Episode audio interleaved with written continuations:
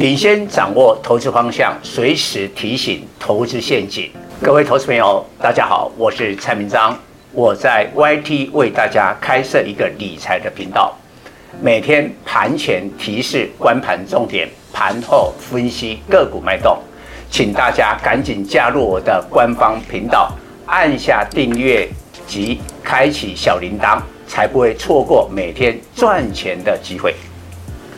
蔡总盘中跟你有约哦，赶紧扫描右下角 QR code 加入蔡总官方 Line@ 粉丝团，留言贴图小爱心就可以顺利完成报名哦，名额有限，速抢速赢。各位粉丝朋友，大家好，我是陈章，现在是礼拜五盘后的分析。今天复制了昨天美国股市开高走低的模式。盘前我们就讲过了，昨天公布的七月 CPI 三点二趴，其实是低于预期的，对美股是利多。但是呢，实际上各大指数都是开高走低。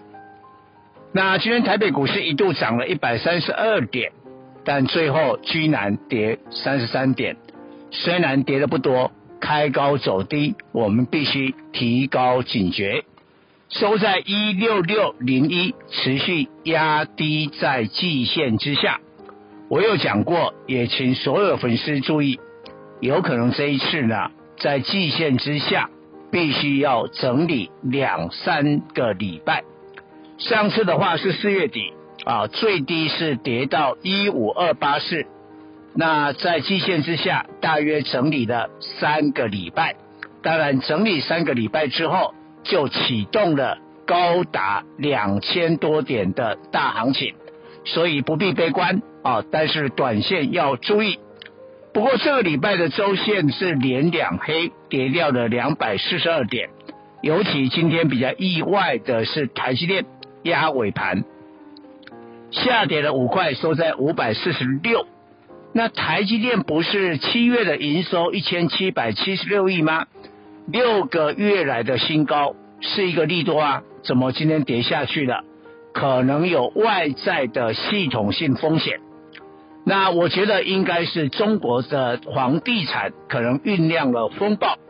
碧桂园也是相当大的规模的地产公司，现在预告哦，它上半年可能要亏五百多亿的人民币，相当台币呢两千多亿。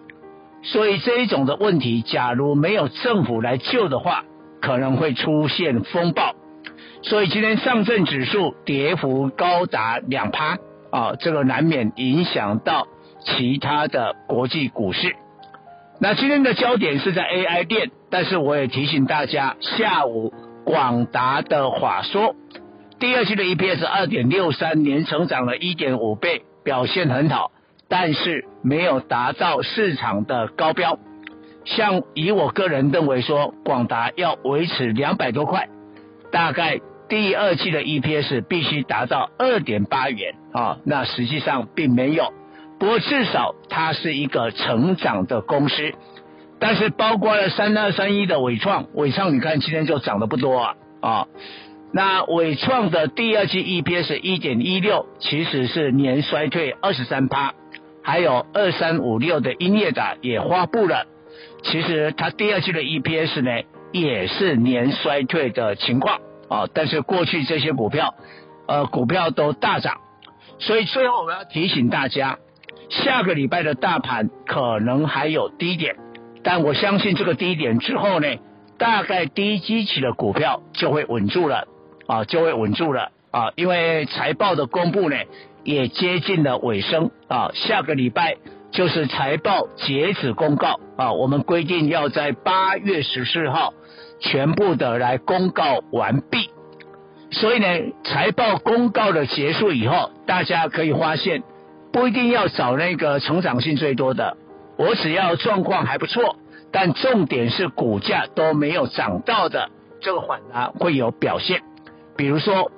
巴拿马的运河的塞港啊，这个让本周的 SCFI 果然虽然涨得不多了，但是连续第三周的货柜轮运价的调涨，所以现在只剩一个长荣海运还没有公布财报嘛啊，公布财报出来，假如符合预期也不必太好，符合预期的话，股价就会有表现的。